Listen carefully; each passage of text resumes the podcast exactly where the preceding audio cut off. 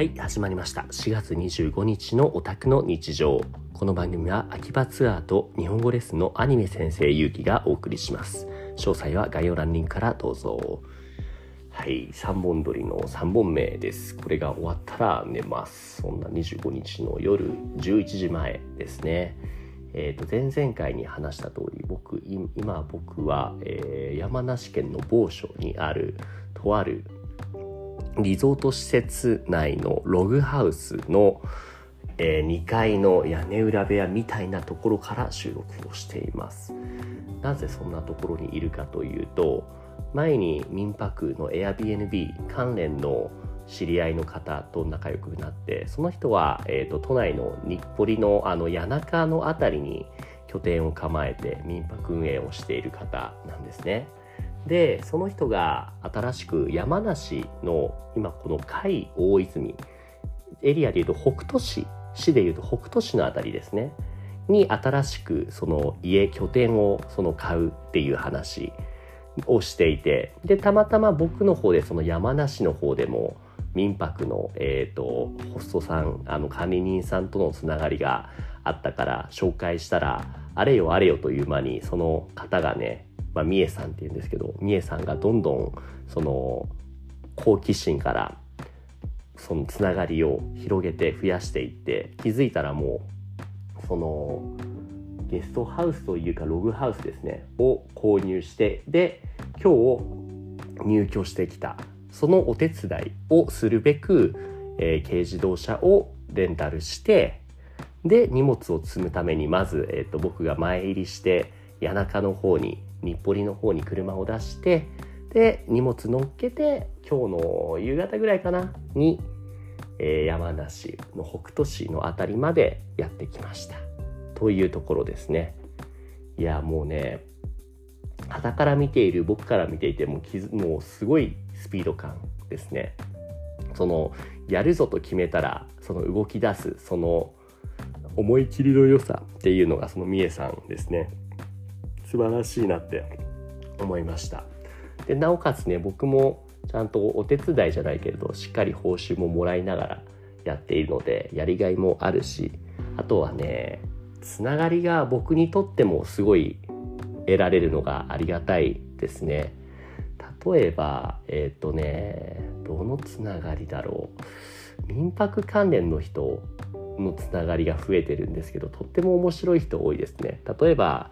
今日新しく知り合った人だともともと中国から日本に留学しに来てそのままもう10年以上かな住んでいる方でその人もその北斗市にログハウス1軒買ってて民泊やってるんですよ。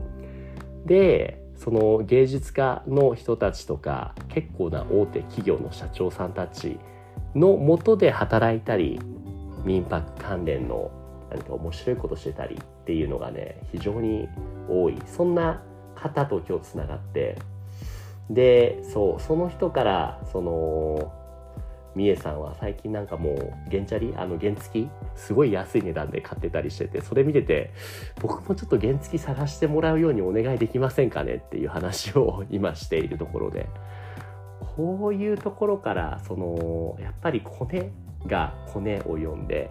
普段だったら今までだったら全然気づけなかったようなお得な情報っていうのがね入ってきそうでまたワクワクしていますね。で今いるこのゲストハウスっていうのもリゾート設備というかそういうエリアって話したんですけれどもに似たようなログハウスが何十件も100件以上かな立ってるんですけれどもその中心地に、えーと、フロントスペースというか、えーと、フロントデスクみたいな大きい綺麗な設備があってその中に温泉とかもあるんですよ。売店もあって。で24時間売店はやってて温泉も朝早くからやってるので何でしょうね。あの立地としては確かに中心地山梨の中心地とからはとても離れているのですがえっ、ー、とライフラインとしてはねその欲しいものは手に入るしでその送迎のバスだったりとかもあるからこれは結構暮らしやすいんではないかっていうのをね思いましたね。で今いるこのログハウスっていうのも具体的な値段は伏せるにしても数百万円ぐらいで買えるっていうのをねそのみえさんから聞いて面白いなこれはっていうのをねもちろん今すぐ僕がこの似たようなログハウスを買うっていうのはまだ興味というか早いなとは思いますけれどもまあ一つの選択肢として将来そういったところをことも考えてみるのもなきにしもあらずかなと思いました。っていう、まあ、ワクワクで続いてワクワクで終わりそうなただログハウスなのでねこのね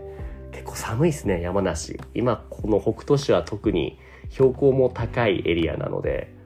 もうこれ暖房つけてないとねもう凍えてしまうようなそんなところですね。って感じ。何かあったかな。今日ここに来るまで。あそうそう。今朝は屋根線えっ、ー、と谷中の方にいたんですけれどもえー、この辺りすごい人がもう多いですね。そのおしゃれな、えー、地域で谷中銀座とかねあるっていうのは知ってたしちょくちょく来てはいたんですけれども